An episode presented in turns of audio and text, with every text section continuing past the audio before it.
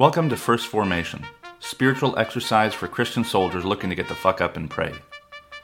Join Pew Pew HQ every weekday morning to hear the good news through grunts and with grunts, in the unity of the Holy Spirit as one church forever and ever. Fall in.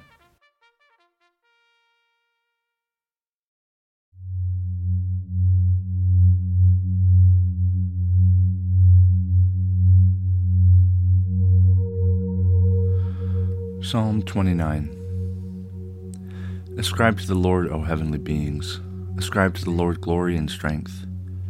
Ascribe to the Lord the glory of his name. Worship the Lord in holy splendor. The voice of God is over the waters. The God of glory thunders. The Lord over the mighty waters. The voice of the Lord is powerful. The voice of the Lord is full of majesty. The voice of the Lord breaks the cedars. The Lord breaks the cedars of Lebanon. He makes Lebanon skip like a calf, and Sirion like a young wild ox. The voice of the Lord flashes forth flames of fire. The voice of the Lord shakes the wilderness. The Lord shakes the wilderness of Kadesh. The voice of the Lord causes the oaks to whirl, and strips the forest bare. And in his temple all say, Glory. The Lord sits enthroned over the flood. The Lord sits enthroned as king forever. May the Lord give strength to his people. May the Lord bless his people with peace. Isaiah chapter 1, verses 1 through 4, and 16 through 20. The vision of Isaiah son of Amoz, which he saw concerning Judah and Jerusalem in the days of Uzziah, Jotham, Ahaz, and Hezekiah, kings of Judah Hear, O heavens, and listen, O earth, for the Lord has spoken. I reared children and brought them up, but they have rebelled against me. The ox knows its owner, and the donkey its master's crib, but Israel does not know. My people do not understand.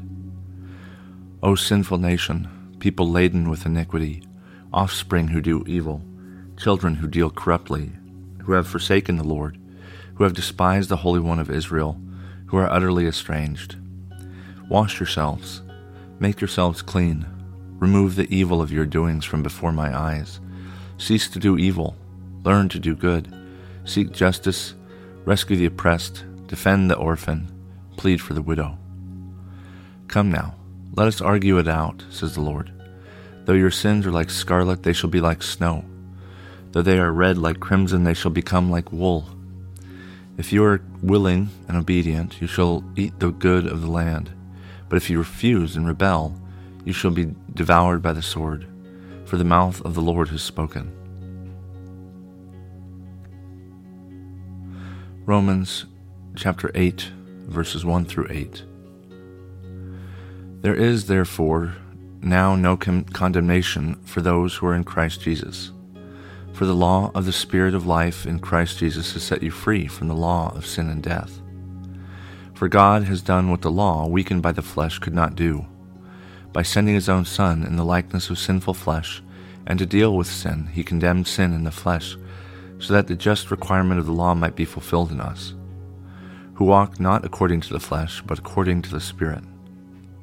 For those who live according to the flesh set their minds on the things of the flesh, but those who live according to the Spirit set their minds on the things of the Spirit.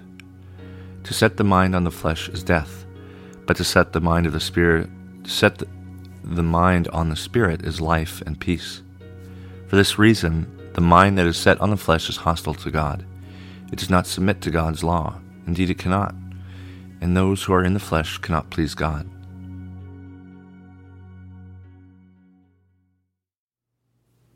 Good morning and welcome to Thursday after Pentecost. This is Brother Logan Isaac broadcasting from Frederick, Maryland.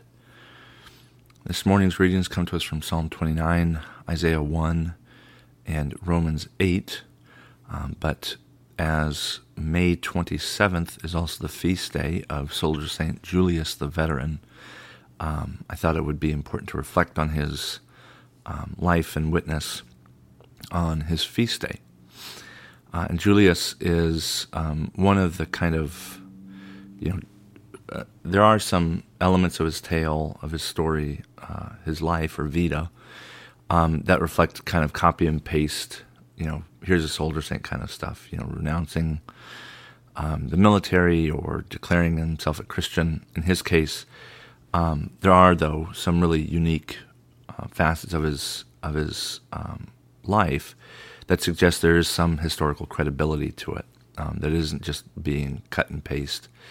Um, and Julius served as a legionary, so he was Italian born, for 27 years in the 10th Legion, uh, the, the Legio uh, 11 Claudia. Um, and he's released, and for legionaries in particular, once you're released from active duty, you're resettled.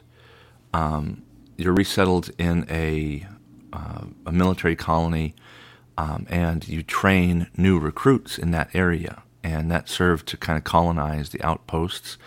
Uh, you got some free land.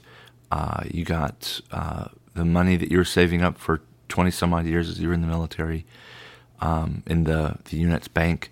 Um, and you had some obligation to train new recruits.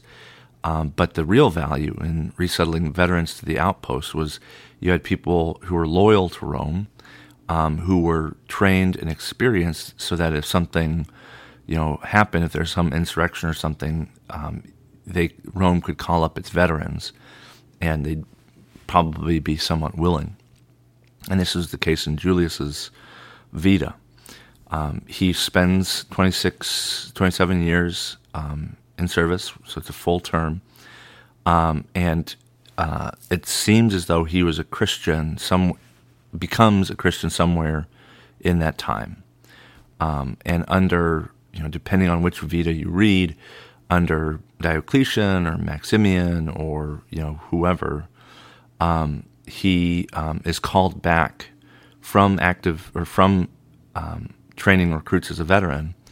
He's called back into active service, and he says it's, it's actually kind of confusing, but um, when he is called back, he's either outed by other soldiers or he outs himself, depending again on which Vita you read. Um, but he is called before a court and he knows the, the judge, for lack of a better word.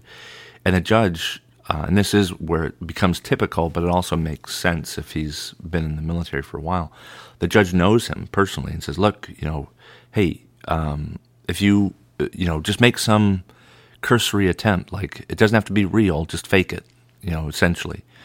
Um, and you know, I'll, I'll, I'll just write it down that you, you did this thing, you, you made your sacrifice. Um, because at that time, you know, if you've been in the military and you kind of squeak by whatever edict that you know the persecutors make, where you have to pinch incense to Caesar, and you're you're not an officer, so it's it's easier to kind of get away from it.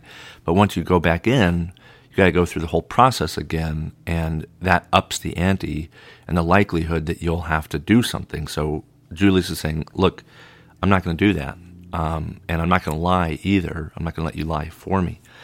Um, and in um, his Vita, we actually get the names of three other Christian soldiers um, who were um, being persecuted in the same way.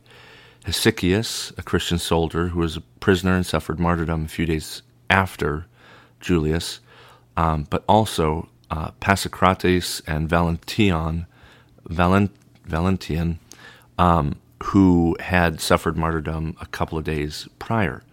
So May 27th is actually the feast day for four Christian soldiers who were killed um, for refusing to worship Caesar and um, do the things that they were expected to as soldiers. Um, and Julius eventually, um, he actually um, kind of puts his own um, death mask on. He puts his handkerchief over his eyes and presents his neck to the executioner. And he, the last thing that he says, according to one Vita, is, "Lord Jesus, for whose name I suffer death, vouchsafe to receive my soul in the number of thy saints."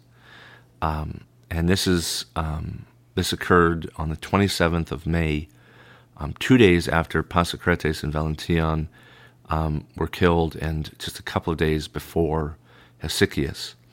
Um, and of course, he's called um, Julius the Veteran because what makes him unique is that he had actually left the military and you know was kind of scot free and not exactly a private citizen, but you know certainly not subject to the same requirements, but then they called him back in. Um, and uh, but he, where all this happened, is um, is a place called Durostoro on the Danube, um, which I believe is not. I don't think it's in Germany. The Danube River. Now I can't remember. Bulgaria, maybe. Um, and so we know him as Julius the veteran, but we could also refer to him just as easily as Julius of Durostoro, um, who was killed on uh, today's date. In uh, his Vetus is 302. Um, that's you know, there's always some kind of debate as to whether or not um, you know some of these years are right because they are um, often just trying to name the the emperors they knew were persecuting people, um, but in doing so, they kind of, or, and if they put a date, as as is the case with Julius, uh, we can we know that there's some there's some difference. There's uh, there's uh, you know some kind of problem with the dates because the dates don't always match up with when we know that they ruled. Um, anyway, so that's Julius the veteran, also known as Julius of Durostoro um, who was a soldier saint um, and a veteran, so a patron saint of veterans like me and uh, 21 million others uh, in our own country, um, who reminds us what it means like to be a Christian soldier, um, who with his companions, um, Hesychius, um, Valentinian, and uh, Pasicrates, who were they suffered martyrdom at the hands of their own their own uh, military establishment because they refused to do things that violated their, their Christian faith. Prayer for those in the armed forces of our country from the Book of Common Prayer. Almighty God, we commend to your gracious care and keeping all the men and women of our armed forces at home and abroad. Defend them day by day with your heavenly grace Strengthen them in their trials and temptations. Give them courage to face the perils which beset them, and grant them a sense of your abiding presence wherever they may be. Through Jesus Christ our Lord. Amen.